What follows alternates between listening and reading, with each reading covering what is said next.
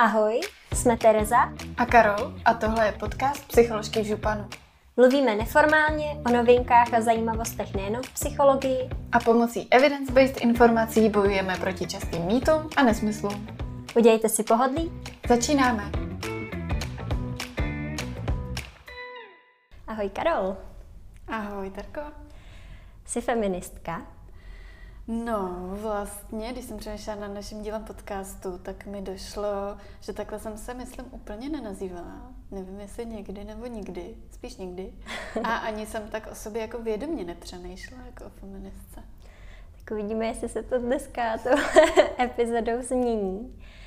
Uh, já jsem jako taky určitě nechodila po světě a nepředstavovala se jako ahoj, jsem Tereza a jsem feministka. Věděla jsem, že je pro mě rovnost nějak jako důležitá, řešila jsem ji asi hlavně v rámci partnerského vztahu, protože my jsme ještě v takovém specifickém odvětví, který je takový hodně uh, přeženštělý, takže mm. uh, jsem s tím možná ani tolik nepřicházela do styku. Nicméně, proč to vlastně přinášíme. Jo? Proč eh, jsem se Karol ptala, jestli je feministka, tak uh, už z názvu je asi patrný. Mimochodem, já jsem z ní úplně nadšená z toho názvu a vymyslel ho, prosím vás, můj táta, ten název. Tak, to Jo, jo, jo. My jsme se nějak bavili, teď když jsme byli na dovolený ve Francii, tak uh, jsem povídala o knižce, kterou jsem teď četla, kterou uh, zmíním vlastně uh, od Čárky Humphrey, proč jsme tak naštvané, a to je o feminismu. A eh, teďka nějak říkal, že bychom o tom mohli natočit podcast, že by to byl takový feministky v županu a já se z toho byla tak nadšená, že jsem hned potřeba se s Karol domluvit, aby jsme to natočili. Takže tady s tím jsme. Dnešní epizoda bude o feminismu. A to samozřejmě o feminismu z toho našeho, našeho úhlu pohledu psychologického, možná trošku mhm. psychoterapeutického. A na poput muže. No, a na poput muže. Skvělý. Takže je to hezky vyvážený. Kromě mýho táty, který ho tímhle zdravím, tak uh, uh, mě k tomuhle dílu, nebo myslím si, že i nás uh, mohly inspirovat i film Barbie, kterýho jsou teď opravdu jako plný sociální sítě, plný noviny. Uh, já už jsem ho viděla, Karol zatím ne, ale myslím si, že i předtím jsme o něm měli spousta informací a vlastně jsme věděli, že je s feminismem hodně spojovaný. A potom samozřejmě uh, mě inspirovala teda ta knížka, kterou si myslím, že můžu i doporučit. Je to od uh, český právničky a odborářky Šárky Humphrey, jmenuje se tedy Proč jsme tak naštvané a je o feminismu trochu víc z nějakého jako českého úhlu pohledu, mm. že tam opravdu cituje a uvádí studie, autory, kteří jsou Češi, zakládá si nějak jako na datech sebraných v Česku, takže můžu moc doporučit. A poslední taková uh, jako třešnička, která uh, vedla k tomu, že nakonec točíme tenhle díl, tak nevím, jestli si ho četla, ale ten e-mail od vedoucího výcviku uh, Nestora české uh, kognitivně behaviorální psychoterapie Petra Možného, tak uh, nám všem vlastně z výcviku napsal e-mail, eh, ve kterým bylo doporučení na knížku. A normálně jsou ty e-maily, že, jo, že tam je doporučení na nějakou odbornou literaturu z oblasti prostě psychoterapie, mm. KBT. A tentokrát nám doporučil knížku od novinářky a spisovatelky Sylvie Lauder, která se jmenuje V pasti pohlaví a která by také měla být vlastně, řekněme, feministicky laděná nebo přímo o feminismu. Já jsem ještě nečetla, ale dal na ní opravdu skvělý doporučení. Ten, ten e-mail byl hrozně hezký, takže myslím si, že eh, když zapátráte v knihkupectví, tak i tohle může být dobrá volba. Každopádně, co je feminismus, jenom aby jsme si v tom udělali jasno, protože možná i tím, co budeme říkat, tak uh, zjistíme, že s feminismem se pojí různý mýty, tak si pojďme vlastně jasně říct, co to je. Já bych nechala teďka posluchače, ať si představí, jo. co je to feminismus a jak si nějakého feministu nebo feministku představí. Mě by zajímalo, co se jim vytane jako v mysli. Super, to je skvělý nápad. Tak jo, dejte si chvíli a Zamyslete se, co je pro vás vlastně feminismus, představte si feministu, feministku. No, nebudem vás tam Tak jo, tak já to teď uvedu na pravou míru možná trošku.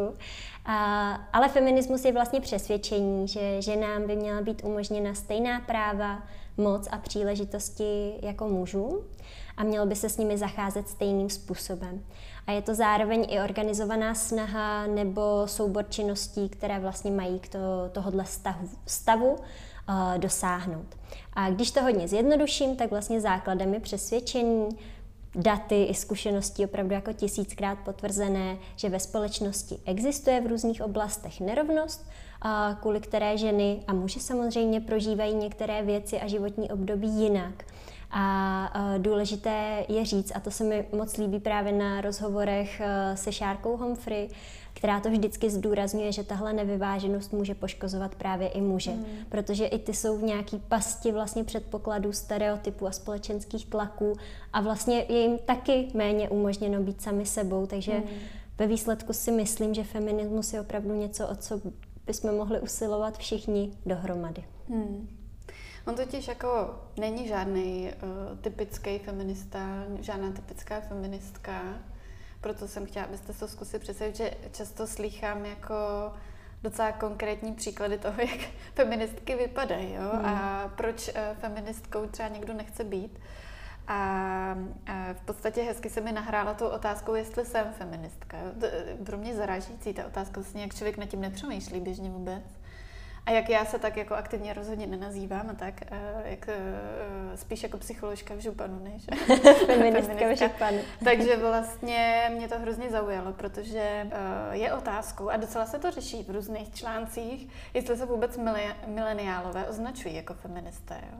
že to hmm. vlastně téma a docela se k tomu vyjadřují různě jako psychologové, sociologové a tak. A třeba Gail Pittman, profesorka psychologie a Women's Studies na Sacramento City College, vysvětluje, že čím dále se dostáváme od éry feminismu 60. a 70. let, tak tím méně se dívky a ženy identifikují jako feministky. Hmm. Během 90. let došlo k mírnému výkyvu, kde, kterému se někdy uh, říká třetí vlna feminismu. Nicméně mileniálové už jsou generací, která přece jenom bere různé jako příležitosti jako samozřejmost. Prostě ty příležitosti, které máme k dispozici, v podstatě i my, tady určitě v České republice, vnímáme jako rovnější, rozhodně mm-hmm. víc než mm-hmm. v 60. Mhm. i s ohledem Jasně. na naší českou historii. My můžeme chodit na stejné školy, vejšky, ucházet se o podobné zaměstnání, dokonce jít do práce a na mateřskou může třeba otec, i když je to teda pořád teda přímě vývoj. No a to jsou všechno aspekty, které zlepšují přímo žijte rovnocenější život, cítit se tak, i když se v různých kulturách, a to rozhodně i té naší, stále objevují mezery, velký a nejenom, že objevují, furt existují, někteří se rozšiřují, vidíme mm. to hmm. v, kolem sebe v různých státech, kde se zase aktuálně uzákonují jako věci, které už dávno byly zavedeny a teď zase Jasně. se to jako mění. Nicméně spousta těch aspektů ukazuje na to, že k rovnocenosti máme ještě dlouhou cestu, ale už k ní máme jako blíž. Jo, a ten pokrok jo, jo. určitě je, aby jsme Jasně. nemluvili o tom, nikam to nevede, nic se neděje, hmm, furt hmm, je to jako hmm. špatný. Určitě ne, určitě jsme o dost dál, díky bohu. A každopádně podle Gail Pittman si právě mileniálové pod pojmem feministka představí spíš ten feminismus 70, tak jo.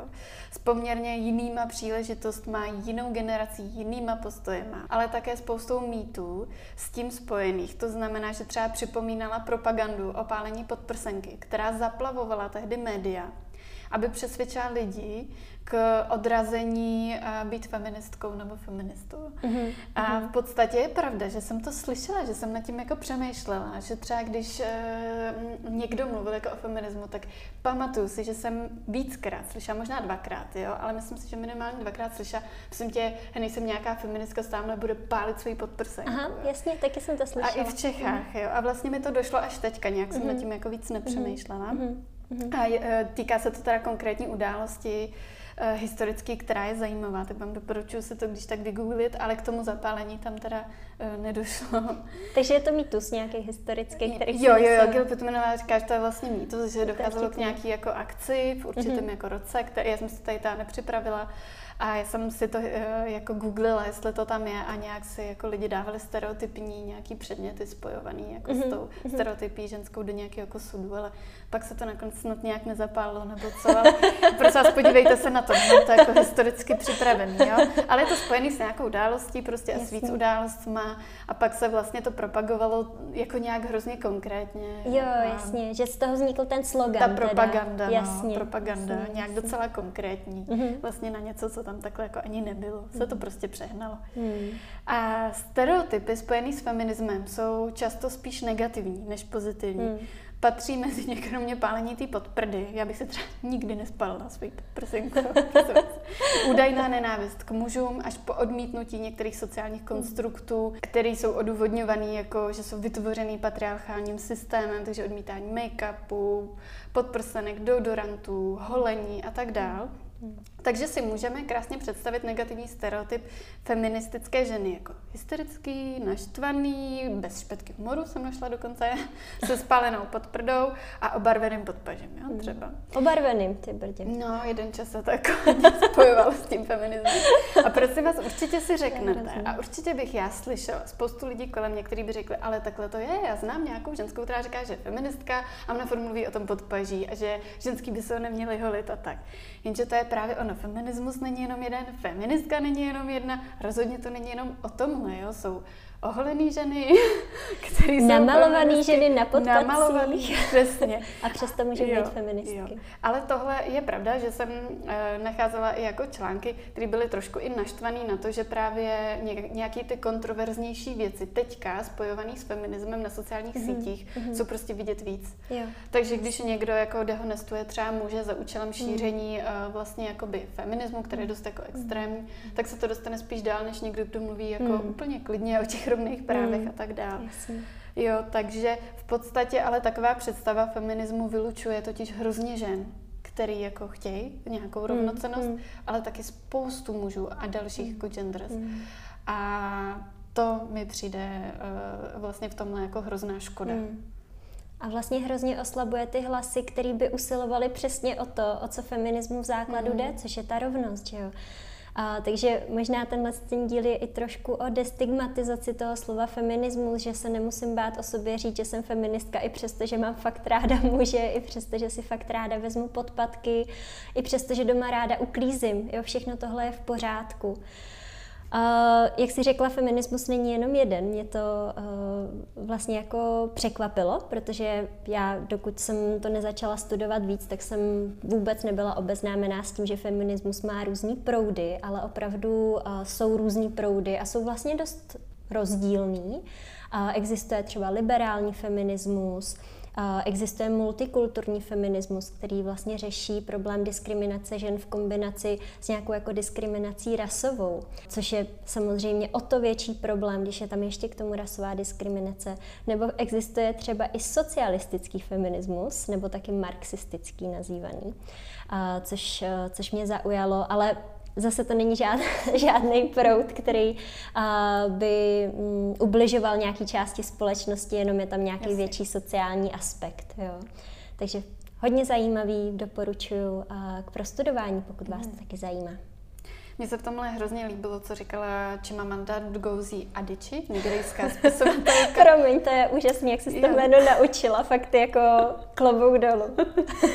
Já jsem mi koukala na YouTube, jaký představu, jo, protože jsem chtěla wow, slyšet od někoho. Wow, to je příprava, Sadím se, že jsem to stejně řekla, jako mm, možná má neznělý N, ale to je jedno. Já myslím, že bychom ti měli všichni teď zatleskat za to, jak jsi to zvládla. Jo, spí, jako mohlo by to být lepší, ale pořád mám přece jenom přízvuk. Eh, je to nigerijská spisovatelka hlásící se k feminismu, je to reprezentantka nové vlny uh, africké literatury. A má moc krásný jako feministický bestsellery. A ona řekla, že feministou může být každý muž nebo žena, kteří si uvědomují, že s genderem je dneska problém a že je třeba ho opravit a musíme se polepšit. Mm-hmm. Vlastně se mi líbilo vysvětlení myšlenky, že feminismus není antimužský, ale antipatriarchální. Mm-hmm. A to mi konečně slovy sformulovali, uh, sformulovalo to, co jsem měla pořád v hlavě. Že jsem vlastně nad tím přemýšlela, jak to jako říct, mm-hmm. jak to mhm. vysvětlit, mm-hmm. jak to u sebe vnímat. A přesně tahle definice mi v podstatě hezky usadila to, uh, takový ten chaos, co jsem v hlavě měla, když jsem si to tady sepisovala. A potom ještě Bell Hooks, autorka knihy Feminismus je pro všechny, vysvětluje, že je to hnutí za ukončení sexismu, sexistického vykořišťování a útlaku A na tomto základě se feminismus může stát vlastně sociální identitou pro všechny pohlaví, jo? protože v podstatě ta pluralita by měla umožnit každému najít hlas a smysl v boji mm. za rovný práva. Mm. A je v podstatě pravda, že to je úplně logický, protože jestli chce někdo šířit feminismus skrz to, že třeba ženy se jako můžou líčit, anebo naopak, že nemusí, jo. že prostě fakt nemusí, můžou se holit, ale taky jako nemusí. Tak Jasně. jestli se zrovna zaměřují na tohle, protože to je něco, co jim blízký, tak proč ne? Nemusí jako rovnou nutně jako jít mhm. do uh, eh, OSN a, Jasně, do a, nějakých a jako být, hlubších rovin. Nebo být jako Emma Watsoná, že to takhle jako velkolepě, ale v podstatě uh, můžete si vybrat oblast vy, která je vám obecně jako blízká. Nemusíte být nutně žena, rozhodně. Mm-hmm. A v mhm. podstatě si to pojmout po svém, mm-hmm. ale s tím, že to má ty charakteristiky, které jsem zmiňovala. A Bell Hooks taky zdůrazňuje naprosto logicky, ale strašně důležitý, že feminismus je intersekcionální, protože zkrátka schromažďuje realitu mnoha, mnoha různých sociálních tříd a ras. Mm-hmm. Není to jenom o bílý ženský. Jasně. Jo? Jasně. Což mi přijde, že tak strašně často je jako vnímaný. Mm. Teď, jak je mm. Barbie, mm. tak mm. já nevím, jak to tam vlastně, jsem to ještě furt neviděla. No? A jsou tam vlastně jako různé skupiny zastoupený. Jo. Jo. Ale hlavní role je zase ta bílá ženská. Jo? Takže tak... Ale mají černou prezidentku. Jo, jo tak dobrý, tak tím aspoň něco. Ale je to uh, mnoha různých sociálních tříd a raz. A znamená to, že tohle to označení jako feminismus nikdy nemůže být pouze jedním konceptem a e, s jedním zastřešujícím příběhem.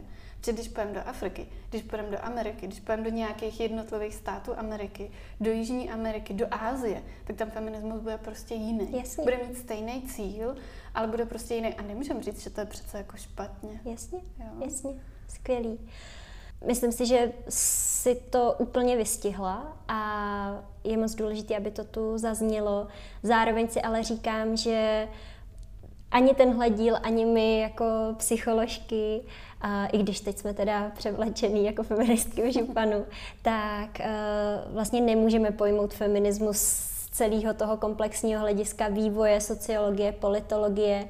Uh, takže vás v téhle uh, chvíli odkážu na už zmíněné knížky, jo, protože v téhle epizodě se opravdu budeme víc bavit o nerovnostech mezi muži a ženami z pohledu psychologie. A zase, a tím se trošku zabezpečím, budou to opravdu jako střípky, jo? věci, které mě osobně v tom nějak zaujaly, Karol osobně v tom nějak zaujaly, protože zase pojmout uh, celý to psychologické hledisko by bylo příliš náročné. Každopádně, uh, pokud uh, vás tahle epizoda bude bavit, tak nám napište a můžeme udělat třeba druhý díl nebo cokoliv. Tak jo, tak pojďme na to.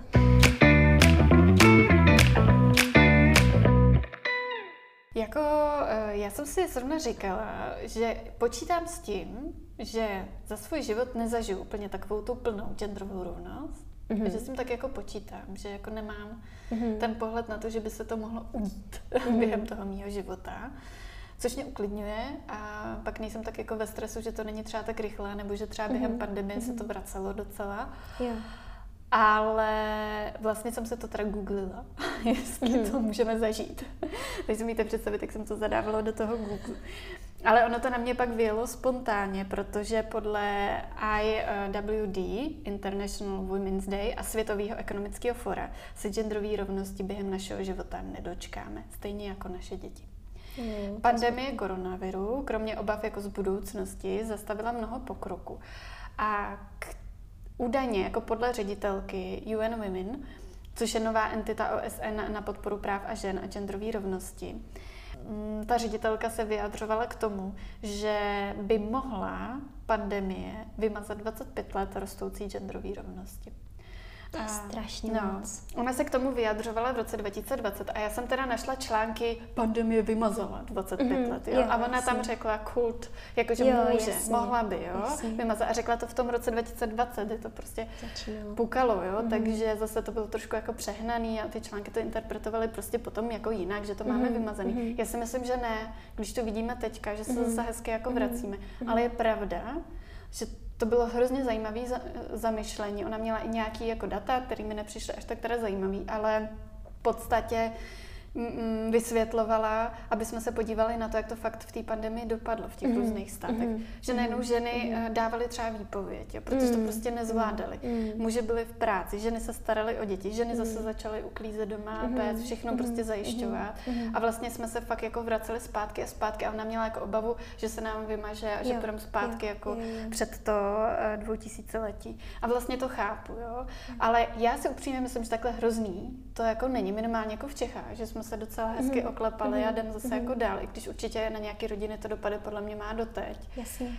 jasně. Ale prostě vás, když uvidíte, že vymazala 25 let, tak to je špatně podle mě interpretovaný. Mm. Podle mě to byla obava, mm. která jako zdvihala prst na to, aby mhm. jsme na to dali pozor ale podle mě to nevymazalo 25 let. Já si myslím, že to je docela vidět. Jsi teda. optimistická, jo. super. Ale zároveň uh, si myslím, že se na tom asi hezky ukazuje, že nějaký jako velký dějinný události můžou ten pokrok fakt jako vrátit i v Určitě. tomhle směru, což uh, je pro mě zajímavý. A co mě teda vyloženě šokovalo, možná použiju takhle silný slovo klidně, protože já jsem nad tím nikdy takhle nepřemýšlela. Je spousta věcí, které se týkají feminismu, nad kterými jsem si nějak přemýšlela, ale nad touhle konkrétní oblastí ne. A to je oblast vědy a nějakého jako mužského zkreslení ve vědě, jo, mužské vědy. A protože my se tady e, vlastně v podcastu snažíme být nějak evidence-based a opírat se o vědecké poznatky, tak jsem e, chci to téma vnést Nedávno jsem se dokonce bavila s kamarádem, který je lékař a, a fakt jsme se dostali na téma, co se v medicíně, jakožto opravdu evidence-based vědě, a zkoumá a co míň. A on se mnou fakt souhlasil, že na některé oblasti, třeba co se týče dopadů hormonální ženské antikoncepce, je prostě méně výzkumu méně výzkumu než na jiný vlastně jako oblasti, které se dotýkají jak mužů, tak žen, protože prostě na těch vysokých pozicích ve vědě působí mnohem více mužů. Samozřejmě, zase se to narovnává, lepší se to, já o tom budu mluvit následně, ale uh, určitě je to tak, že se některé témata mohou i vědecky jaksi nechtěně přehlížet. A mě to vlastně úplně šokovalo, mm. že to vlastně může zajít až mm. uh, vlastně do oblasti vědy, ta nerovnost. A dává to smysl, že když se na tím takhle zamyslíš, samozřejmě, kdyby to byly zase smysl. jenom ženy, ta, nebo nejenom ženy, ale většinově, mm. tak by to taky se přehlíželo určitý jasně, témata. Jasně, stoprocentně, stoprocentně. A opravdu to dává smysl, když se podíváte na ty data. Uh, dokonce jedno specializované pracoviště Sociologického ústavu Akademie věd České republiky, tak přináší pravidelně data o zastoupení absolventů a absolventek na akademických pozicích. A zatímco absolventek magisterského studia je u nás skoro 60%, prostě ženy fakt jako víc dosahují vysokoškolského vzdělání než muži, oproti těm 40% absolventů mužů, tak profesorek, což už je vlastně jako skoro to nejvyšší možný dosažený uh, vzdělání nebo titul v té akademické obci, tak profesorek je necelých a teď si typněte, zase, dneska je to interaktivní. Já jsem si to přečetla, takže bych prováděla.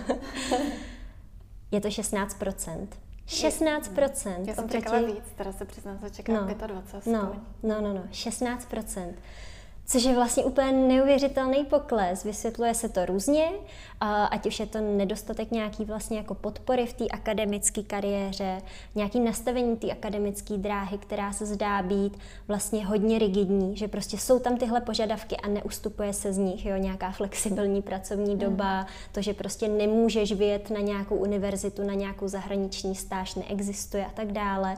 Jsou tam určitě nějaký předsudky, určitě existuje i sexismus v akademické sféře. Myslím si, že uh, zrovna před několika měsíci se to řešilo snad na několika univerzitách, že tam bylo ze strany uh, mm. učitelů opravdu jako nevhodné chování vůči studentkám. Jsme to zažili. Já tady nebudu jmenovat to učitel, už tam není, jo. ale ptal se, v prvním ročníku se nás při výuce ptal jeden učitel, jako jestli vůbec umíme třeba knedlíky. Už tam není, jo. A my jsme čekali, že, že jako půjde pryč, eh, Aha. že opravdu tam jako nemá co dělat a, a bylo, opravdu se to prokázalo, že, že ten učitel byl ve spoustě věcech jako moc dobrý, byl to psycholog, mm. ale mm. jako na Karlovce se nás zeptal, že jestli umíme knedlíky, no.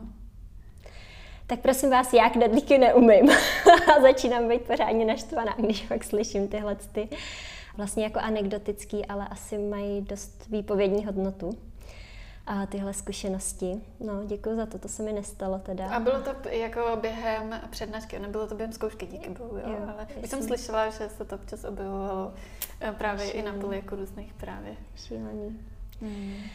No každopádně sexismus určitě, uh, další faktory může být uh, určitě mateřství, jo, mateřství no, a, a další faktory. A proč to přináším sem, tak uh, je to z toho důvodu, že se opravdu ukazuje, že je to velmi podobný i v té psychologické vědě.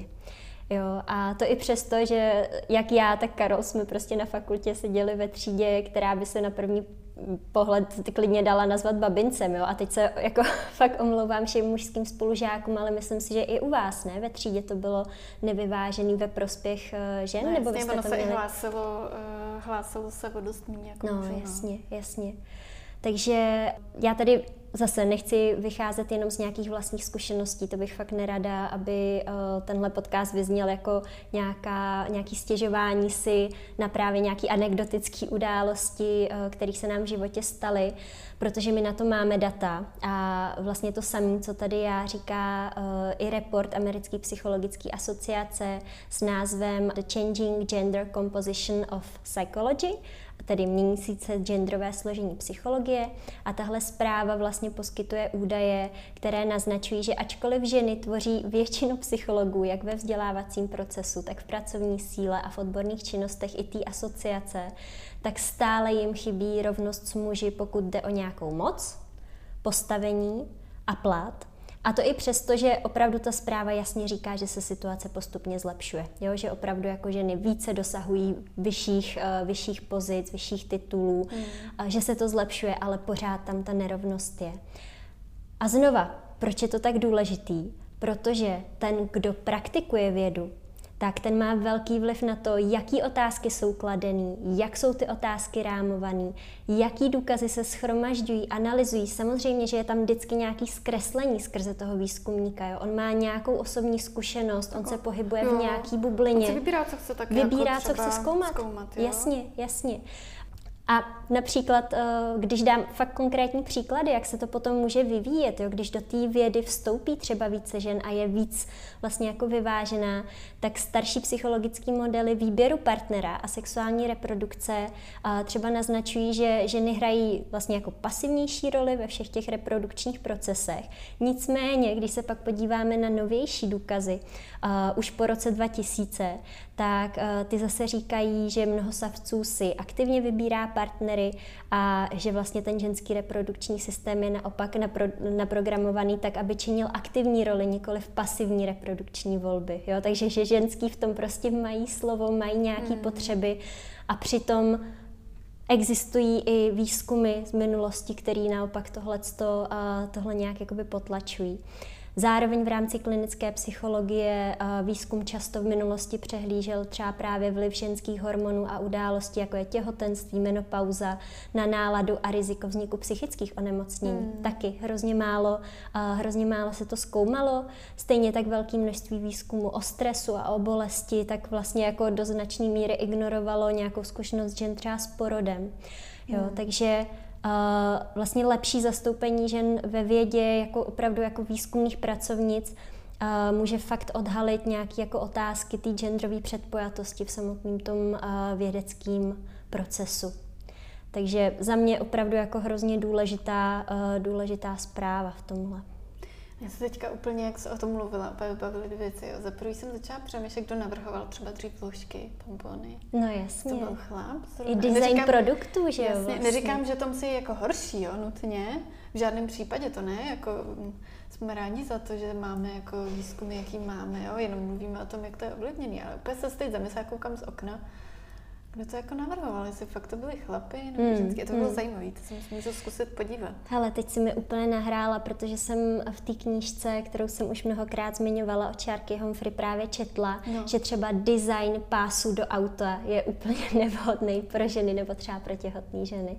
Jo, že vlastně to opravdu jako bylo designováno spíše na muže, což zase mm. nevím, ne, četla jsem to jenom v té knížce, pak už jsem si to dál neověřovala, ale vlastně se mi to hezky tady přihrála, že možná opravdu i v rámci designu nějakých produktů prostě tohle hraje roli. No, to je zajímavý hrozně. A, teď jsem se, a potom jsem za, se zamyslela, protože zase odejdu od lidí, na ptactvo. Jak jsou tam ty, to, je, to je zajímavý jak switch. Tam, jak jsou tam jako aktivní ty týpci, jo? Jako prostě ty samci, ne u všech ptáků, ale č, jak jsou barevní, že jak furt tancují kolem těch samiček a samička aha, si vybírá. Aha. Neřekla bych, že samička je tam pasivní, jo? A když aha, jsem mluvila, že jsou aha, pasivní, jasně, tak jsem zase říkala, teď my nejsme žádní jako ptáci, no. Nebo, že, že, že, by kolem nás jako ty chlapy takhle tancovali, jako u některých jako... No to spíš my tancujeme kolem nich, že jo? To je pravda, no. To je pravda. ne, to je zase stereotyp, pardon. Ale je to strašně zajímavé, jak to v té přírodě je někde úplně jinak, jak ty jo. chlapy prostě barevný, v tý, jako ptáci chlapy, jako samci prostě a, a, tančí prostě a opravdu mají jako strašně extravagantní, a jsem chtěla říct oblečení, ale extravagantní peříčka. A úplně jak si řekla, že hrajou ženy ty jako uh, pasivní roli, jak jsem si říkala, ty jo, jako jo, vlastně ty ptáci to mají těžký, ty samci. Tam si hrozně snažit. Jo, tak to mi jenom Vypisala jsem tak jako, aby jsme Ježíš, tohle je hrozně uh, komplexní díl podcastu. Tady jsou fakt jako ze sociologie, z politologie, teď dokonce z, říš, z říše zvířat. No, jsem mohla řekl, zeptat, máme v rodině ornitologa, bych se mohla zeptat, to je Zjistit do příště, hele.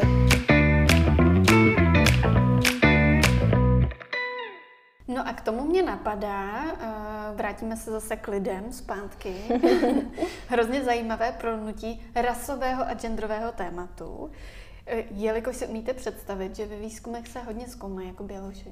Uh-huh. A Jelikož pro nás k tomuto tématu a vůbec pro vědu je poměrně zásadní studie Goffa a kolektivu z roku e, 2008, kde účastníkům byly prezentovány ženské a mužské tváře a od každého bílé a černé pleti. A výsledky odhalily, že existuje mezi lidmi určitá zaujatost ke kategorizaci pohlaví, genderu podnětů, které zobrazují v podstatě černochy tak, že ti respondenti je hodnotili černochy a černošky jako mužnější než uh, bělochy. Mm-hmm. Což je hrozně mm-hmm. zajímavý, to mi jako no, vlastně jasně. nenapadlo. A tím to může ovlivnit strašně moc těch sociologických a biologických výzkumů. Jasně, jasně. A tváře zobrazující ženy s tmavou pletí byly hodnoceny jako méně atraktivní mm-hmm. než ženy s bílou pletí. A v podle autorů se na tom podílí účinek hodnocení té mužnosti. Aha. A četný Aha. studie od té doby v těch úsudcích založených na obličeji, protože se zkoumá třeba vnímání atraktivity, uh-huh. vnímání nějaké uh-huh. mužnosti, uh-huh. anebo i emocí. Jo? A vlastně těm lidem v těch výzkumech předkládáte často fotky, videa, obličejů nebo přímo lidi. A v podstatě pokud je tam tenhle ten faktor, že jako respondenti můžou vnímat někoho jako třeba mužnějšího, anebo i tím méně atraktivnějšího. A teď je otázka, uh-huh. jaký vliv to má, jestli kvůli tomu, že to předkládají třeba v kultuře, kde, která není zvyklá jasně, tolik na lidi jasně, jasně. jako s tmavší pletí, anebo naopak, že jo, na lidi mm. jako s bílou pletí tak vlastně to ovlivňuje hrozně ty výsledky. Mm, a ty mm. četný, uh, četný studie opravdu už uh, začaly zařazovat do těch výzkumů i tyhle ty zásady v těch výsledcích a tyhle ty výsledky. Z toho důvodu, že to prostě ovlivňuje a může to být k diskuzi. Mm, a mm. důležitý je, že výsledky GOFA a kolektivu jasně odhalují, že výzkum je zaujatý vůči bílým ženám ve mhm, výzkumu, mm-hmm. třeba toho sociálního poznávání, který sou, uh, souvisí vlastně s pohlavím a s genderem. Mm-hmm. A oni tam teda zmiňovali, nebo na Frontier jsem nacházela vlastně nějaký schrnutí, že vlastně je to založený na bílý většině účastníků. Mm-hmm. Jo, a mm-hmm. oni tam uváděli jasně, teda procento jasně. až 82 jako procent. Jo. Což vlastně dává smysl, že uh, potom i vnímání jako uh, muže, ženy a vnímání i rasy, která to může ještě více jako mhm, měnit, mm-hmm. vlastně ve výsledcích toho výzkumu může hrát docela roli jo.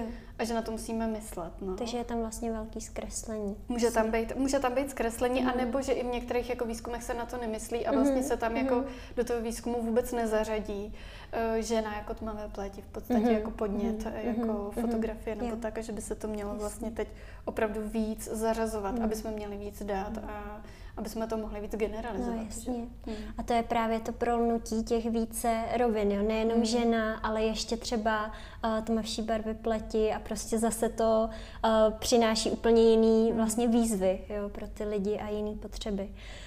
Tak díky, že to přinášíš. Každopádně já teď zase asi to vrátím od těch probandů a respondentů, od těch účastníků výzkumu k těm vědcům, k těm, kdo teda zkoumají ty věci a kdo nadnáší ty témata.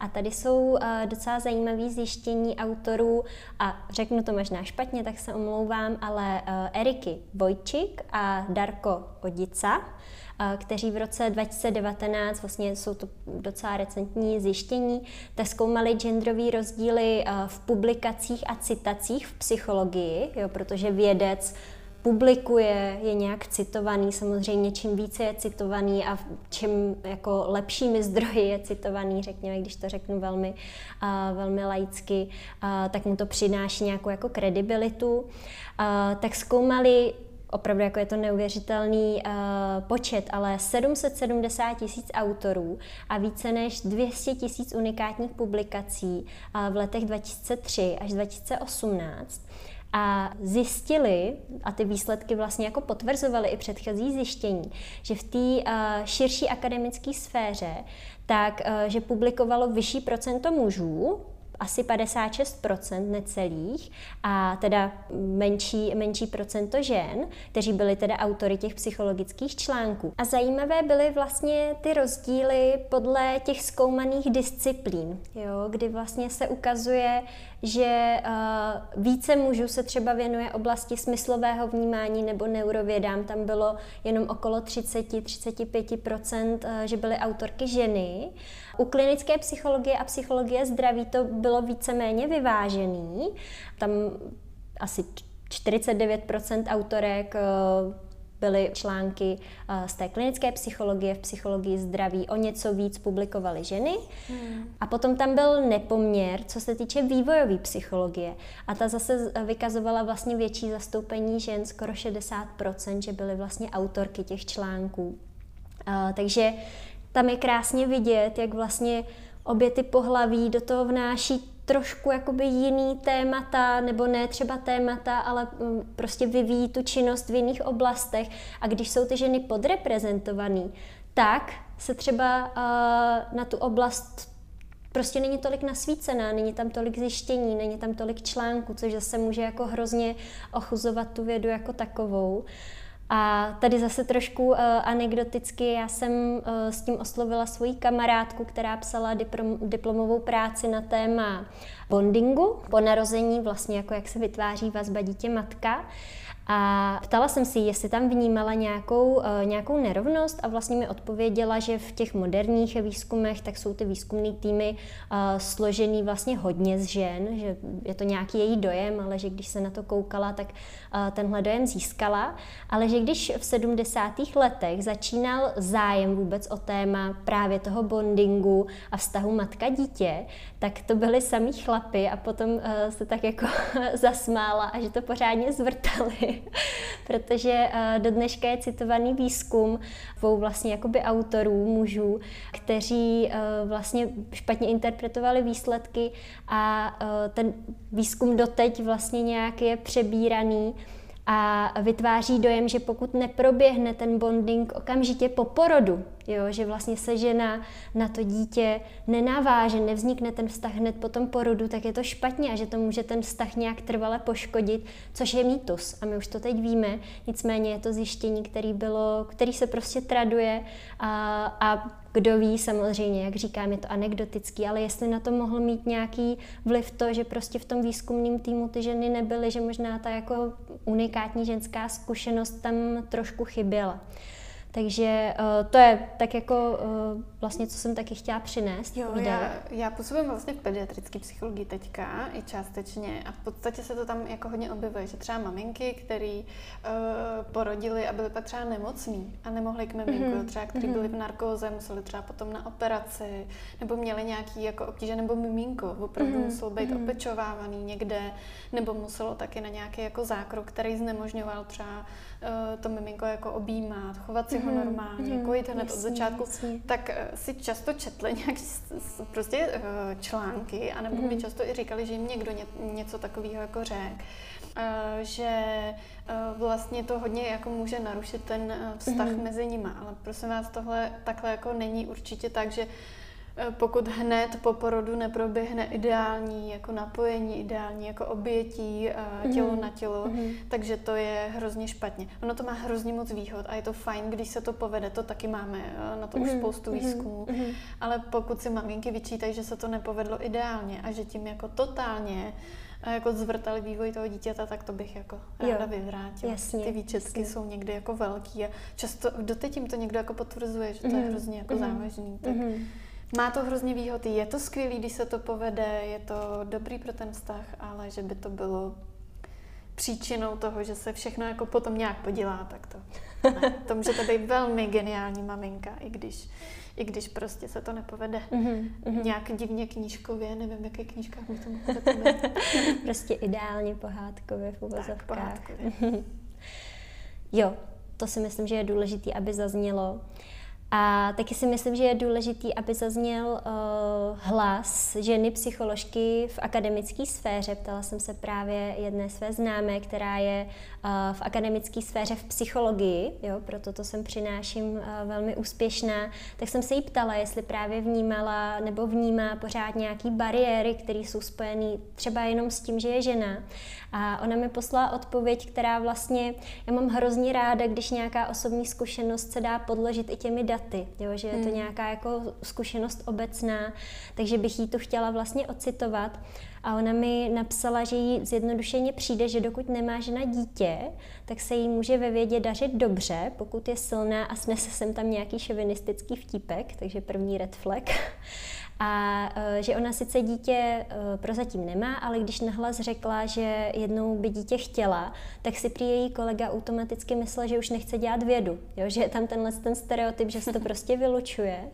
A ona naopak si myslí a věří tomu, že zrovna v těch social science se dá ta akademická kariéra skloubit s mateřstvím dobře, ale že u kolegyní matek vlastně občas vnímá, že fakt mají problémy skloubit všechny ty mateřské a pracovní povinnosti, především kvůli tomu malému finančnímu mm. ohodnocení. A že když chce být žena v České republice, eh, když chce být matkou a zároveň u toho dělat vědu, tak pokud nemá super grant, tak musí rodinu dotovat především partner. Mm. Ale ten potom očekává, že se zase partnerka postará o tu jako péči o rodinu a o to zázemí. A zároveň říká, což mě hrozně mrzí, ale že ten systém uh, nějak matky vlastně nepodporuje, jo? že opravdu je jakoby vylučuje z toho procesu, takže oni sice získají tom, ten magisterský titul, možná se pak snaží ještě dál, ale v určitý chvíli tam nějaký prostě jako rozhodnutí asi přijít musí a uh, bohužel musí přijít, protože proč ten systém teda nenastavit jinak a víc ty matky nepodpořit, ale to už je něco, co do toho hmm. vnáším já. Ona vlastně taky zase e, psala, že její kamarádka dokonce musela skončit PhD předčasně, protože e, měla malé dítě a nebylo z různých jako relevantních důvodů možný, aby splnila studijní požadavek měsíčního výjezdu do zahraničí, jo, který je tam prostě jako striktně daný a právě jako mluví o té velké nepružnosti, jo, že v té akademické sféře je to prostě nepružný a ty, ty pravidla se nějak jako slepě vyžadují a je to škoda. Zároveň ale říká, že měla štěstí, že vlastně většina lidí, co ji obklopovala, že byli rozumní, že nějak tu nerovnost nevnímala, ale, a to je taková jako zajímavá osobní zkušenost, takže bych ji tu taky ráda sdílela, že se občas potýká uh, nějakým způsobem že jako pečuje o ten výzkumný tým, že nějak automaticky sem tam zarezervuje místnost, zařídí organizaci seminářů a že to není úplně tak, že by to někdo automaticky přiřadil, ale že má vlastně takový pocit tlaku, že by to přece měla udělat mm-hmm. a uh, že si říká, že právě to je něco, a myslím si, že to může být jako inspirací jo, uh, pro každýho, na čem ona u sebe chce pracovat. Jo? Vlastně nedělat práci, kterou nechce, jenom vzhledem k tomu, že se uh, to od toho jako genderu od té ženy nějak jako očekává, že jinak si myslí, že se ty vzorce nikdy nezmění, pokud každý vlastně jedinec nezačne u sebe. Jo, takže jenom jí chci eh, tímhle za tuhle hezkou upřímnou výpověď poděkovat, protože si myslím, že opravdu dobře dokresluje to, eh, co jsem se snažila touhle eh, oblastí vůbec, proč jsem to sem přinesla nějak dokreslit. Mm, to bylo hezky, to bylo zajímavé.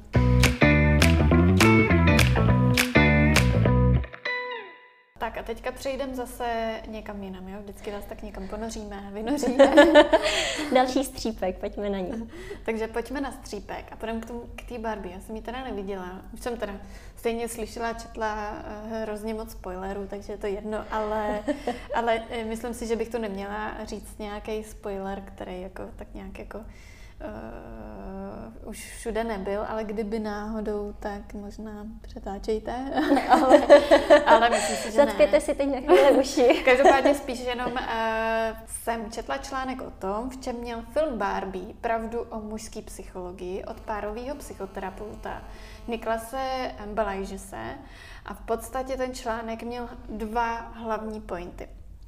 První, že Barbie ukazuje, jak muži často uh, převádějí svoji existenciální úzkost do hněvu, zášti a sexuální touhy.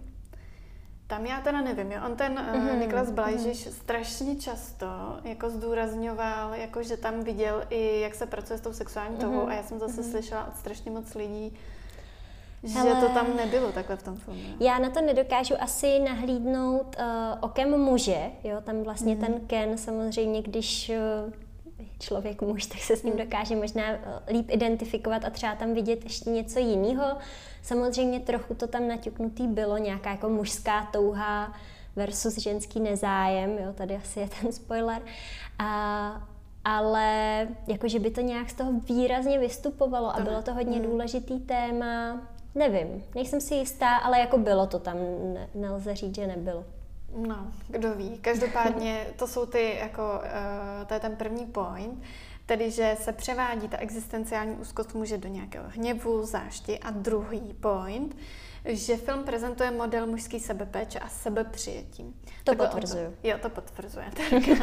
jo, já jsem ten film opravdu ještě neviděla, ale co se mi líbilo od toho Niklase, je myšlenka, že ve spojení s párovou psychoterapeutickou praxí ženy podle něj opravdu v té jeho klinické praxi často přeceňují tu mužskou sebeúctu a to, jak chlapy vnímají tu svoji identitu a smysluplnost. Mm-hmm. Jo? Mm-hmm. Že opravdu je jako přeceňovaná. Jo? Tím, tím uh, já jsem to pochopila tak, že přeceňují právě to, že oni se hrozně jako věří mm-hmm. a že přece mm-hmm. jenom jak se dokážou cítit hrozně individuálně, samostatně a tak mm-hmm. dále. Mm-hmm. Ale že jim hrozně záleží i na tom vztahu s těma jako ženama, na to, jak je ta žena mhm. vnímá mm-hmm. a tak dále. A že to ženy právě spíš uh, přeceňují, dával do analogie s tím, že Barbín pohled a pozornost jsou pro Kena všim a když se ne, eh, ta Barbie na ní nepodívá a nevěnuje mu pozornost, je to jako by byl ve vesmíru sám. Takhle to mhm. viděl ten mm-hmm. Nikolas, jo. Mm-hmm. A Nikolas právě popisoval přechod od studu k hněvu, že Ken zažívá hluboký nějaký jakoby stud, který se přemění v zášť a hněv a projevy té mužnosti. Mm-hmm. A on to vnímal tak, že pokud by se jednalo o párovou terapii, tak v tu chvíli bych chtěl, nebo jako eh, s těma uh, lidma, kteří by byli na té párovce, že by chtěli dát hlas tomu studu a těm mm-hmm. emocím, mm-hmm. místo toho, aby se oddávali studu prostřednictvím toho hněvu. Jasně a pracovali by na způsobech, jak pracovat uh, právě s tím studem. Mm-hmm. Mě teda u toho Nikola Balajži, uh, že se úplně tolik nesedělo to, že on hodně jako utíkal potom k té fyzičnosti toho mm-hmm. vztahu, mm-hmm. ale možná má takovéhle zkušenosti z té klinické praxe. Mně to přišlo takový hodně zkratkovitý, že mm-hmm. uh, hodně od nějakých těch jako filozofičtějších témat utíkal k tomu tématu fyzické aktivity a sexu, ale vlastně, vlastně mm, ten článek má nějaký omezený počet prostě slov, tak nemůžeme tam uh, určitě podchytit všechno, ale na druhou stranu zdůrazňoval třeba, že pro muže může mít ženská náklonost a pro právě i té fyzické uh, intimity hrozně důležitý až existenciální význam, především mm-hmm. ve vztahu, mm-hmm. kde pak třeba odmítnutí způsobuje ty negativní pocity, takovou tu nejistotu a nemusí to být hned, a to teď říkám já, ne Nikolas, ale že to nemusí být hned pudová záležitost, sexismus, eh, ale prostě potřeba nějakého projevu lásky. Jo. Mm-hmm. Takže, eh, a je to pravda, v podstatě někdy se mluví o takzvaných jazycích lásky, že pro někoho mm-hmm. je hrozně důležité to verbální vyjadřování, pro někoho takový to materiální a pro někoho fakt jako fyzický. A to, že to někdo jako v tom, tom životě jako chce, to mhm. obětí, a opravdu takový to jako lásky plný obětí, ne takový to konečení jako poplácání po hlavičce, tak může být jako hodně důležitý a že někdy jako to může být vnímaný negativně v tom, že mm, je to jako podceňovaný u, Jo, tě, u toho jasně, muže a že pro něj to může být vyloženě jako Mhm. důležitý v té Mhm. lásce, což jako, jako asi Jo. jo. Ale zároveň si o to musí umět jako správně říct, protože projev sexismu vlastně není úplně jako vhodná forma, jak eh, vyjádřit, a ono je to samozřejmě hrozně těžký, ale jak vyjádřit to, že bych potřeboval dotyk, abych cítil, že mě máš ráda, že mě přijímáš a tak Mm. dále. Mhm, No, samozřejmě. jo. Ale, ale bylo moc hezký, že se na to podílel právě i z té jako mužský, mužský části Jo. uh, a mužského pohledu. A vlastně, že opravdu je možný, že někdy se jako přeceňuje ta, ten uh, jako význam projevu té fyzické intimity a fyzické lásky u toho muže, že pro ně to může být mnohdy jako hrozně jako významný a důležitý. Mhm, mhm. Ale uh, musí to být v nějaký rozumný rovině, aby Mhm. mm. někdo vás prostě, já nevím, uh, úplně nedržel v hrozným jako násilným obětí a že teď mi dáš prostě působit, že se cítím existenciálně méně Ne, to by cenný. právě neřekl, že jo? jo, to je moc terapeutický. Ale, ale asi chápete, jak to myslím, že to vlastně je hezký jako zamýšlení. Každopádně k té mužské sebepéči popisoval, že je ve filmu hezky zpracovaný řešení potřeby lásky a sexu. Zase prostě, já nevím, mm-hmm. jsem ten film neviděla, Terka právě říkala, že to tak Takhle to zní nevnímala. skoro jako nějaký porno, ale že se tam odehrává. No, kdy Barbie Kena jakoby neneguje, jakoby nevyvrací pocity a ty jeho postoje. Mm-hmm. Ani ho absolutně neopouští, ale spíš ho podporuje v těch jeho náročných citech, mm-hmm. aby je mohl zvládnout sám. Mm-hmm. Že ta Barbie vlastně neočekává, že ty emoce vyřeší za něj. Mhm. On právě třeba říkal, že z té klinické praxe má takovou zkušenost, že hodně špatný je, když ty muži vyjádří jako nějakou jako nelibost nebo eh, nějakou jako úzkost, nějakou nervozitu. A ta žena rychle přiběhne a tak jako pasivně ho jako, no pasivně no, ale tak jako hrozně rychle ho ukonejší, aby byl v pohodě, jako jo, to víš, že tě mám ráda, nebo ho pohladí, Jo, nebo, mhm, nebo nějak jako zareaguje místo, aby uh, se opravdu řešilo to, jak se cítí. Že ho Jo, tak jako rychle jasně. uklidní Jo, jo, jo. a radši mu dá to, co asi tak jako chce, tak jako Mhm, konejšivě. mhm, A on říkal, mhm. že to je až takový potom jako mateřský. Jo? Aha, že mu dá radši tu jasně. pusu, nebo Jo, tak jo, jako jo. radši Aha, něco... aha. Eh, prostě nějak ho nějak, jako, nějak se k němu fyzicky přiblížil, že to je pak až takový jako mateřský, aby jako nebyl ten muž Mhm, jako mhm, úzkostný, mhm. místo, aby se prostě připustilo, hele, to by se něco jako děje, jo, Mhm, pojďme se o tom mhm, popírat, nebo víš co, tak se zkus nad tím ty sám zamyslet, jo. že a, a to samozřejmě Jasně, my jasně. taky jako děláme, jako ženy, jo, No, jako, jasně. taky je to fajn, když ten chlap jako nás tak jako neunej, neukonejší a neukolíbá, Mhm. eh, jako aby nás, z nás měl eh, rychle z krku, ale v podstatě se řešilo to, co se teda jako děje. Ale nikdy jako nejšení fajn, prosím vás, jako, Jo, jo. abyste se zase nemysleli, ale já mám rád, když mě někdo jenom tak rychle obejme, když to odbyde.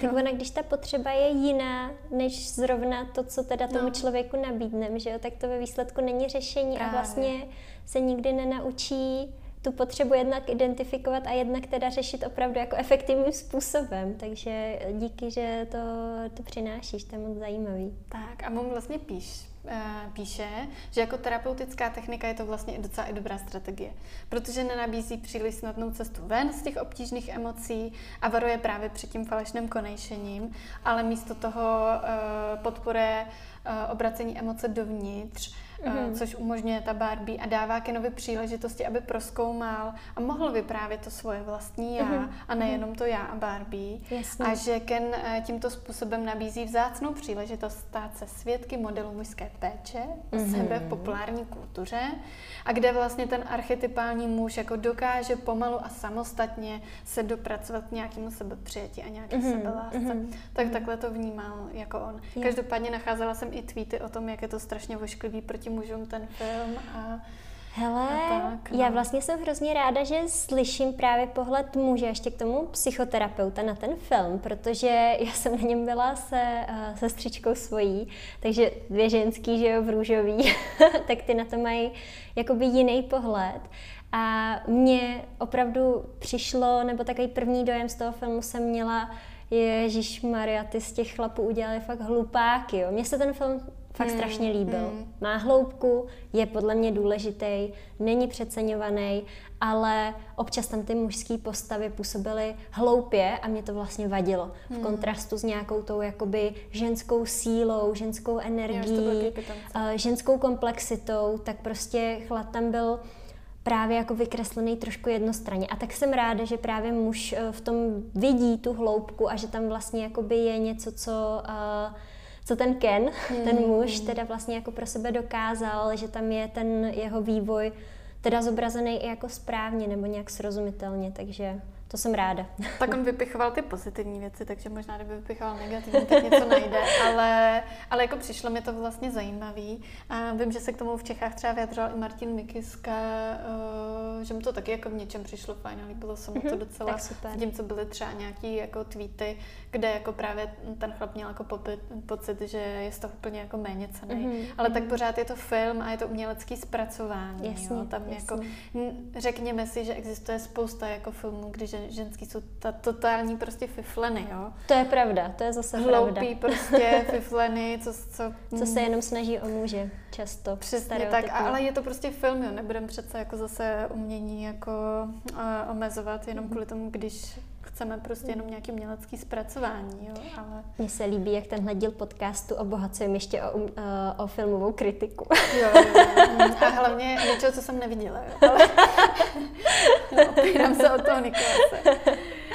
Každopádně, když se vrátíme k těm genderovým stereotypům, já už jsem zmínila sexismus, tak ono nejenom, že ty genderové stereotypy nejenom, že striktně rozlišují muže a ženy, ale také potom jako generujou, vlastně vychází z toho, nějaký sociální očekávání vůči těm stereotypům a jak by se ty lidi měli chovat. To znamená, mm. jak by se asi měl chovat správný chlap, jak by se měla chovat správná mm. ženská.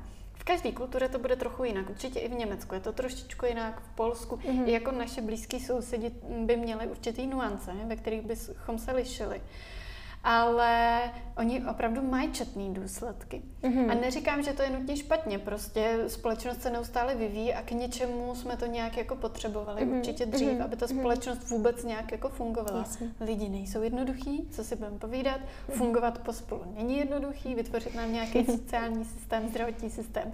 Není jednoduchý, to nechcem to zase jako zjednodušovat, jasně, že by jasně, to mělo být jasně. ideálně, už to mělo být dávno. Já si to třeba nemyslím, myslím si, že to je fakt jako těžký a že to hrozně dlouho trvá. I to mě mrzí, že to tak dlouho trvá. Přála mm-hmm. bych si, aby to bylo jinak. Ale ty genderové stereotypy, ty důsledky opravdu potom mají i prakticky.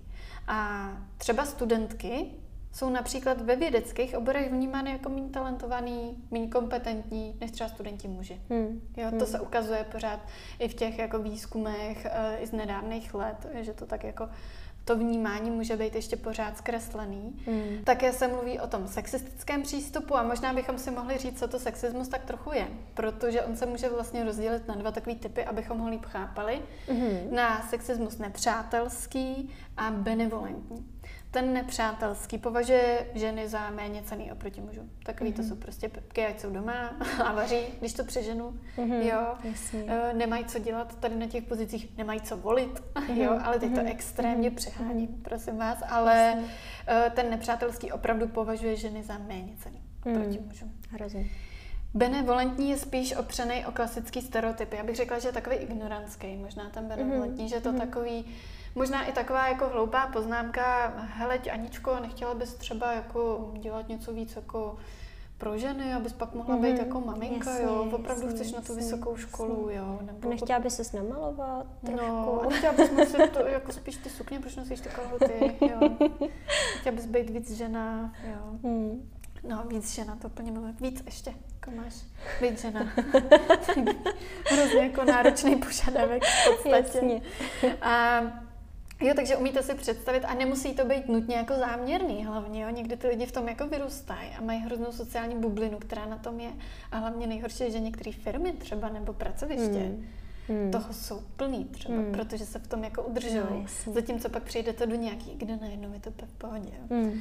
Takže i v těch Čechách je v tom určitě rozdíl, když si jenom popovídáte s pár kamarádkama, kde jedna to poslouchá úplně jako běžně, jak jsou ženský krávy a tak dále, jak jsou nemožný pořád něco chtějí a někde, kde prostě ženská vede nějakou mm, jako firmu, mm, jo, mm, a nebo mm. jsou úplně jako rovnocenní. Jasně, jasně. A podstatě jde o to, že sexismus způsobuje výrazný psychický stres těm, kteří jsou tomu vystaveni.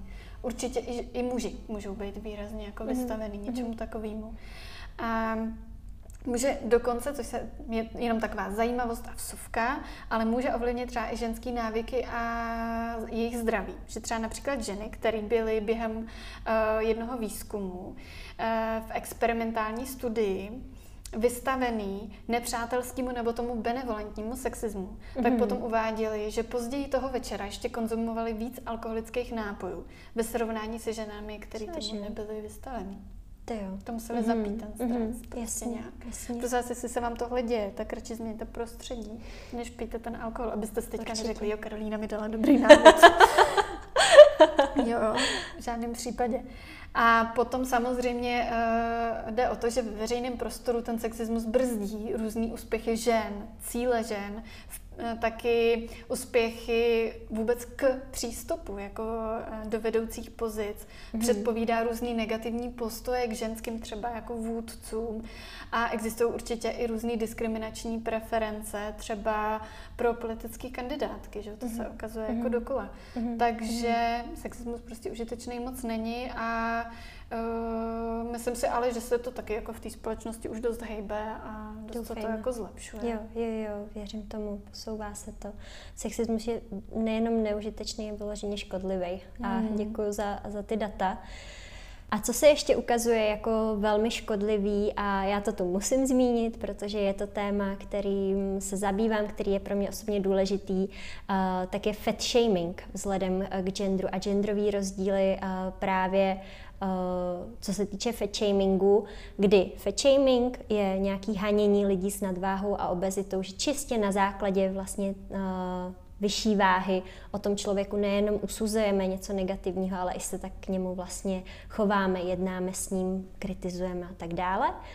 A uh, t- i tady se vlastně ukazuje, že jsou uh, rozdíly poměrně výrazný mezi ženami a muži, že Sice ženy i muži fat shaming zažívají, je to něco, co je velmi bolavý samozřejmě pro obě pohlaví, ale, a možná vás to nepřekvapí, ale i výzkumně skutečně se ukazuje, že jsou tam rozdíly, co se týče jednak frekvence zažívaného fat shamingu, jo, jak často se s tím vlastně ten člověk setkává, pokud má nadváhu a obezitu, ale i uh, je tam rozdíl, co se týče nějaké hranice, od jaké tělesné hmotnosti se to děje. Oh, a ten zajímavý. je opravdu výrazný. Jo? Uh, já jsem našla v článku pro Obesity Action Coalition, což je mezinárodní nezisková organizace, uh, článek od Rebeky Poole, která se váhovou stigmatizací dlouhodobě zabývá. A ta tam píše, že zatímco muži zažívají ten fat shaming, od BMI 35 a výš, jo, takže když mají BMI, Body Mass Index, což je nějaký vlastně jako výpočet, jak vysokou nadváhu obezitu máte, takže čím vyšší, tím vyšší máte nadváhu nebo obezitu, takže ty to zažívají od BMI 35 a ženy to zažívají od BMI 27, což je vlastně jako mírná nadváha. Jo, hmm. už od BMI, od té mírné nadváhy, 27 BMI, takže zažívají nějakou vlastně jako váhovou diskriminaci a fat shaming. Takže jo. takovejhle mm. rozdíl, a takovýhle rozdíl tam je, což mě teda mm. osobně, i přesto, že se tím dlouhodobě zabývám, tak tenhle údaj a mě znova nějak jako šokoval. Dává to si smysl, že když má třeba žena jako e, větší třeba bříško, tak jí neřeknou, to je jenom pivní pupek mm-hmm. chlapovi třeba. No, jasně, ale je pravda, že pivní popek, to je prostě český termín čilený, ale jako on se používá často jako takový to konejšení, jako to nic není, to je jako jo, jo. pivní popek a někdy i velmi teda negativně, jako nevím, nevím mm-hmm. jako kdo by to chtěl slyšet pozitivně, ale jsou lidi, kteří jsou s tím v pohodě, ale ženy jako mi přijde, že nemají moc tohle z toho. Tak tam je jako zřejmý vlastně o něco větší tlak na vzhled u žen než no, u mužů. A samozřejmě z toho vychází to, že ty kritéria, ty požadavky jsou přísnější a že jsou víc komentovaný, jo? že jsou ty ženy víc asi nějakými objekty nebo objektivizovaný. A více si teda asi společnost dovolí nějak komentovat vlastně vůbec jejich postavu, což může být opravdu velmi bolestivý, takže no, vyvarovat se tomu. Krev a mlíko, to taky miluji, to spojení. jako je toho vlastně hodně v mm, češtině, co mm, se pak používá, mm, že když mm. máte teda to BMI nad 27, tak uh, je to špatně a když nejste krev a mlíko, tak je to taky špatně. Jako by žena byla bez krve nějaká vampírka. To je hodně zajímavý. Ale je to moc hezká myšlenka, co si jako vlastně říkala. A říkám si k tomu, že to bude hrozně zajímavý, jako třeba by bylo zajímavý mezikulturně. Jo, rozhodně. Třeba v Africe by to bylo určitě jako jinak, mm-hmm. třeba v Ázii by to mohlo být ještě mnohem horší. To mm-hmm. BMI mm-hmm. by mohlo být mm-hmm. u ženy mnohem nižší, že, protože pořád v některých oblastech jako Ázie a zemí jako pořád vrčí ta hodně, hodně, hodně štíhlá mm-hmm. vlastně mm-hmm. móda. Rozhodně, takže, rozhodně. No, hodně zajímavý.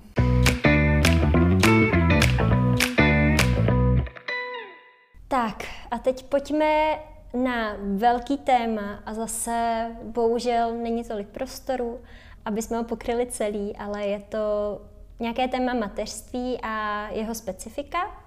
Zase se vrátím a odrazím se od Šárky Humphrey, která vlastně ve své knize zdůrazňuje takový základní rozpor, který spočívá v tom, že na jednu stranu i politické elity a obecně jako společnost někdy až necitlivě tlačí ženy do toho, aby teda rodili ty děti, aby jich měli teda jako hodně a zachránili ten důchodový systém. A, a ideálně ještě, aby na to byli mladí, takže když jsi moc stará, no tak to je hrozný problém. A, takže to může vytvářet opravdu jako velký stres jo, u těch žen, který jsou tomuhle, tomuhle vystavený. Takže to je ta jedna strana mince, ale na druhou stranu pořád existují vlastně jako reální překážky, které mohou ženě na mateřské vlastně jako pořádně znepříjemnit život. Jo? Když už to dítě má, tak najednou jako jo, super, že máš dítě, ale neflexibilita pracovních úvazků, nedostatek předškolní péče, pak jsou tam i nějaké jako společenské postoje, překážky třeba ve veřejném prostoru, jo? jako na kojení není nikdo zvědavý a kočárkem se prostě do metra nedostaneš a tak dále. Takže vlastně tenhle ten rozpor uh, je tam nějak zřejmý. A proč to sem přináším, v čem je ta nerovnost, tak samozřejmě nerovnost uh, spočívá v tom, že muži se s těmito překážkami tolik nesetkávají, Protože specificky mateřská dovolená u nás je stále doménou žen, jo, my víme, že jenom 2% mužů uh, čerpá uh, v Česku rodičovský příspěvek. A to i přesto, a tady to mi přijde vlastně jako hodně zajímavý a je tam velký rozpor, že podle dat společnosti Ipsos uh, a z projektu Česko v datech si přes 80% mužů myslí, že by měli s dětmi strávit alespoň část rodičovské dovolené. Jo, takže vlastně se ukazuje, že ty muži by i chtěli, a já věřím tomu, že by to hodně chtěli i ty ženy, maminky, ale uh, nejde to, nějak to nejde. Jsou tam nějaké překážky, něco se děje a ten poměr mi opravdu přijde neuvěřitelný a je to krásná ukázka toho, jak ty genderové stereotypy a z nich pramenící nerovnost vlastně můžou ubližovat i mužům. A já bych tady ocitovala Lukáše Talpa z Ligy otevřených mužů, který k tomu říkal, že když vlastně pracuje s muži, kteří jsou na rodičovské dovolené, tak často zmiňují, že si to museli prosadit v té širší mm. rodině. Mm. A, ale Kromě nich si to samozřejmě museli prosadit i ty no, mámy, protože byly vnímané jako krkavčí matky, jo, co upřednostnili tu kariéru před péčí o dítě, což je prostě hrozný. Jo. Hmm. Máme otce, který chce být doma s dítětem, matka, pro kterou je prostě kariéra důležitá. Uh, což neznamená, že ji předsazuje před dítě. Vůbec ne, ale prostě uh, má tu možnost pracovat, otec chce být s dítětem, proč jim to neumožnit, jo? Proč?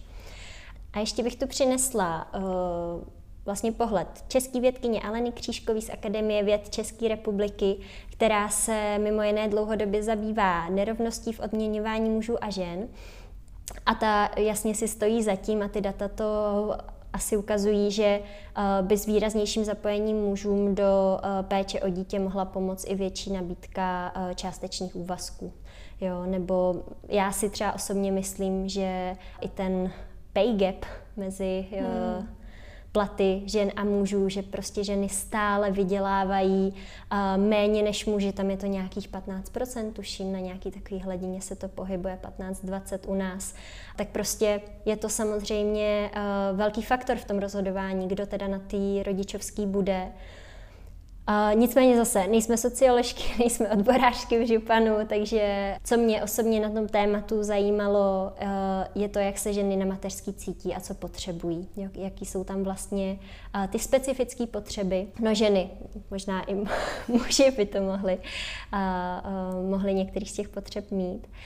Našla jsem, bohužel k tomu není tolik dat, respektive uh, opravdu ty autoři studie, kterou teď chci ocitovat, tak říkají, že je k tomu opravdu málo výzkumů, který by se věnovali potřebám uh, vyloženě matek. Jako psychickým uh, na potřebám. Přesně vlastně tak, přesně tak, co mm, potřebují, mm. jak se cítí. A takže vlastně ta studie, kterou ocituju, ona je z roku 2017, je to kvalitativní studie. Jo? Nejsou to velký data, je to hmm. opravdu, prostě vedly se rozhovory a s těmi ženami, byly tam nějaký focus groups. A, a vlastně autoři mm, posléze nějak jako rozřadili ty potřeby matek a po porodu na té vlastně jako mateřské při péči o dítě do čtyř kategorií a bylo to v prvním roce, během prvního roku po porodu, jo? jenom pro kontext. Byla tam zřejmá potřeba informací, potřeba psychologické podpory, potřeba sdílet zkušenosti a potřeba i praktické nebo materiální podpory. Jo? Ono to asi zní tak jako zřejmě, možná uh, právě nejvíc zřejmě to zní uh, maminkám, hmm. ale uh, je to opravdu tak, že se ženy cítí být nedostatečně informovaný o tomhle vlastně specifickým a v mnohdy hodně těžkým životním období a že vlastně necítí dostatečnou podporu nejen z toho psychologického hlediska, ale i z toho praktičtějšího, třeba co se týče domácích prací. A že se vlastně potřebují během toho období opravdu jako podělit o ty svoje životní zkušenosti a potřebují nějaké uklidnění, ale i pochopení. Jo? A já v tomhle tom nejvíc úplně vnímám, že uh, je tam velká potřeba normalizace všech emocí, které se tam objevují, ať už jsou to emoce radostné, ale především ty emoce neradostné, ty těžké, to, že mám někdy vztek, i třeba na to dítě mám vztek a je to prostě normální, neznamená to, že jsem špatná matka, a že to někdy může být strašně náročný, že si chci odfrknout, že mě to bolí a potřebuju tyhle věci sdílet, potřebuju být nějak jako normalizovaný, pochopený, abych tím celým obdobím prošla, prošla trošku líp. A uh, abych to trošku víc vrátila k té rovnosti, tak v tomhle smyslu, hlavně co se týče třeba i té tý praktické podpory, možnosti sdílení, tak je to i o větším zapojení vlastně jako otců do, do té péče, kterou by určitě ty matky ocenily.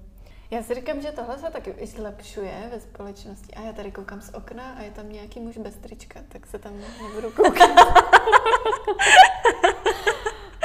Tak, to jsem nechtěla, to se omlouvám. Zajímavý by bylo, kdyby to byl muž v županu. to by byl velký switch. My jsme tu uh, feministky v županu, viděli bychom z okna. Ty máme totiž jako Muže v županu. Vnitroblok a já koukám čas okna, jako když přemýšlím.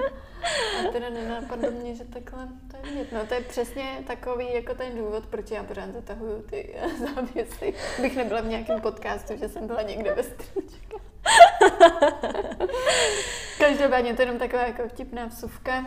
Abyste dostali kontext, jakým natáčíme. tak co nás tady všechno v podstatě ovlivňuje. E, nicméně já bych hrozně ráda, kdybyste si z tohohle dílu odnesli to, že to téma není jednostranný. A feminismus prostě není jeden příběh, jedna jasná definice, mm-hmm. jak ho praktikovat. Nemusíte si dokonce podle mě říkat, že jste feministky, feministi a ten názor i tak mít. Mm-hmm. Ono se říká i v Čechách v podstatě, že lidi uh, v Čechách se považují za ateisty a všude to mhm, označují, mm-hmm. ale mm-hmm. že často mají nějakou vnitřní jasně, vlastní jasně, víru, jasně. jenom není třeba ta klasická církevní, mm-hmm. proto tam zaškrtnou ten ateismus a tak dál. To se jenom říká, jo, to neříkám, že to je že to je nějak eh, jako výzkumný výsledek, ale asi jste to možná taky slyšeli. A tohle já si taky říkám, že vlastně to, že se mileniálové tak neoznačují, mm.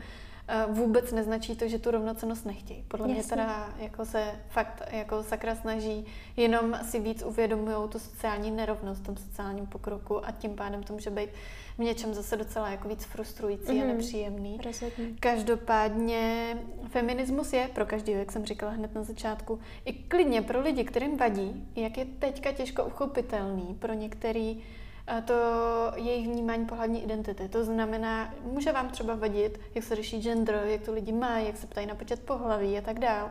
Protože cílem je se najít jako, cílem je vlastně najít nějakou odpověď a nějakou rovnocenost, nějakou, nějaký jako přiblížení lidí, i těch, kteří spolu nesouhlasí mm-hmm. a hledat nějakou vyváženost. To, že se to teď takhle řeší, znamená, že prostě dochází k nějaký turbulenci, která mm-hmm. má zase mhm. vyvážit ten náš systém. To, že teďka je binec v tom genderovém uh, pojmenování, že vzniká spousta, spousta dalších vlastně termínů a mm, nějaký jako sociální pokrok i v tom, že vlastně můžeme se nějak mm-hmm. jakoby cítit. Mm-hmm. Je určitě nějaká turbulence k tomu, aby se to pak nějak ustálilo přesně, a třeba přesně. nevznikaly další přesně. termíny. A nebo budou vznikat další termíny, ale zase to bude pro nás už pochopitelnější. Jasně, jasně, jo, jasně. Minimálně ty lidi na to nebudou reagovat furt takhle jako hrozně polarizačně, že buď je to skvělý nebo příšerný mm-hmm. a nic mezi tím. Mm-hmm. A v podstatě cílem je vnímání toho světa jako nepatriarchiálního, s možností rovných příležitostí bez ohledu na to, zda jsem žena, muž, anebo se cítím nebinárně a tak dál. Přesně. Přesně. A já koukám do okna, už tam už není. bez trička. Tak jo, pojďme to uzavřít. Eh, já mám tady pro vás takový psychotyp na závěr. Myslím, že to tentokrát opravdu můžeme nazvat psychotypem. A mě v poslední době hrozně baví profil na uh, Instagramu, který se jmenuje Kabatnice uh, od novinářky Šárky Seidler Kabátové, která natáčí taková krátká videa, Reels, jestli se pohybujete na Instagramu, tak víte. A ty spočívají v tom, že se na ulici ptá různých neznámých žen s malými dětmi, jak se mají na mateřské. To jsem viděla. Jo. Já jsem nevěděla, že to je ta kabátnice. Jo, mm-hmm. jo, jo. A je to v podstatě jedna jednoduchá otázka a ona na ní dostává tak vlastně jako různorodý a mnohdy až dojemně upřímný odpovědi, že mě ten profil fakt jako baví, lidsky i profesně mě uh, hrozně jako inspiruje. A krásný na tom je, jak se ty pohledy liší. Jo? A já si myslím, že tohle přesně potřebujeme, že mm. každý to má trošku jinak. Každý ten rovno, každý tu rovnost vnímá trošku jinak. Každý potřebuje jiný prostor pro sebe. Takže jsou tam ženy, které hovoří o tom, jak se s mužem na mateřský střídají, ženy, které jsou na mateřské úplně spokojené, i když třeba jako hovoří o nějakých těžkých začátcích. A, ale jsou tam i ženy, které hmm. jsou prostě nespokojené, protože by to potřebovaly jinak. Jo, takže uh, za mě je to fakt, fakt skvělý, moc to doporučuji a podívat se na to. Myslím si, že i pro uh, muže to může být zajímavý pohled na to, jak jako různě to ta žena může mít. Je to trošku vykročení z toho stereotypu, uh, jak bychom se měli cítit, jak bychom to měli chtít, protože prostě hmm. není jedna jediná cesta. Každý máme právo na to být tím, kým chceme být. Dokud neubližujeme hmm. druhému člověku samozřejmě. Možná by bylo hezký i jako pohled mužů na to, jak oni se cítí během těch rodičovských i a mateřských, mm-hmm. i, když, mm-hmm. i když třeba nejsou oni na ní, ale jako někde... myslí na to, že mají doma jo, toho člověka s tím dítětem. Že? Já jsem si říkala, jak uh, to náročný uh, by bylo sehnat ty 2% mužů, který na ty rodičovský jsou. ale bylo by to určitě moc zajímavý. Možná, pokud nás poslouchá nějaký muž na rodičovský, tak uh, budeme fakt rádi za pohled, jak, jak to má. I muž, který zrovna má třeba doma uh, ženu, která pečuje o dítě, má malé dítě. A tak nám napište do zpráv, jak, mm-hmm. jak to máte a rádi odpověď na sdílíme, protože si myslím, že je potřeba dát hlas všem, mm. všem pohledům a mhm. zkušenostem. Mm. A to už je za nás všechno, co říkáš? Za mě určitě, já moc děkuji, bylo to zajímavé. Zase úplně jiný téma. Díky, mně se to, eh, jak jsi řekla na začátku, když eh, se spodívala na moji přípravu, jak jsi to pojmenovala, že to byl feministický výbuch? jo, eh, Terka to jako připravovala a měla tam jako najednou hrozně textu z ničeho nic. A já jsem říkala, že má takový feministický záchvat trošku. Jo, záchvat, promiň. tak doufám, že to na vás nepůsobilo nějak křečovitě tahle epizoda. Mě osobně to, to taky moc záchod. bavilo. Hezký záchod to byl, tak s tímhle se rozloučíme. A mějte se moc fajn, užívejte zbytek léta a my se pokusíme přihlásit co možná nejdřív. Ahoj. Mějte se hezky.